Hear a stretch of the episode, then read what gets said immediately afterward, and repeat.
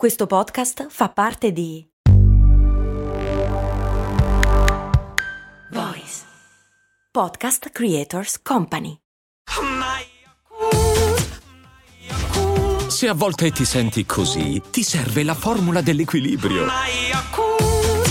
Yakult Balance, 20 miliardi di probiotici LCS più la vitamina D per ossa e muscoli. Bentornati cari ascoltatrici, cari ascoltatori, alla puntata di oggi. Eh, era di ieri e sono le mezza, mezzanotte 24, però come se fosse la puntata di oggi di cose molto umane. Mi tocca ritornare dopo le numerose segnalazioni di molti di voi sul koala. E sono stato troppo buono con il koala dopo averne parlato e ho dimenticato alcune delle sue caratteristiche principali, per esempio il fatto che il koala è uno degli animali più stupidi del pianeta. Ha uno dei rapporti cervello-massa più sfavorevoli, nel senso che ha un cervello molto piccolo rispetto a quello che è lui, come è, e questo comporta tutta una serie di comportamenti. Primo, se ha un koala metti su una, un piatto o una ciotola delle foglie di eucalipto, non le mangia perché non capisce che deve mangiarle. Cioè lui riconosce l'eucalipto solo attaccato all'albero dell'eucalipto che fa rumore di eucalipto quando il vento muove le foglie. Secondo, il koala non sa bene cosa sia la pioggia. È uno dei pochi animali che non si ripara quando piove, perché non capisce cosa sia. Aspetta solo che passi. Conosco gente così. I denti del koala. Anche l'evoluzione è stata molto dura con il koala perché eh, nutrendosi di eucalipto, appunto, che oltre a essere tossico, come dicevamo nella puntata precedente, è anche molto fibroso e molto poco nutriente, eh, deve masticare tanto e masticando tanto si lima i denti.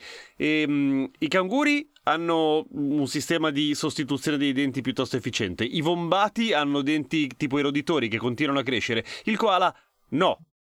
Al koala i denti si limano e... fino a che muore di fame, perché non riesce più a mangiare.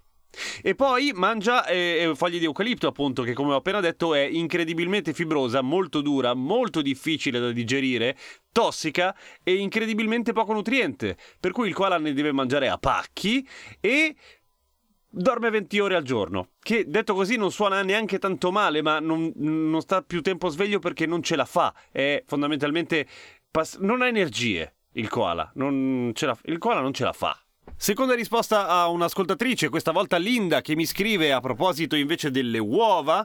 Eh, ma è vero che le uova vanno tenute. Puntata delle uova di un po' di tempo fa sul fatto che perché bisogna tenerle in frigo. Ma è vero che anche se messe in frigo bisogna metterle in un contenitore perché i germi sul guscio si diffondono per il frigorifero?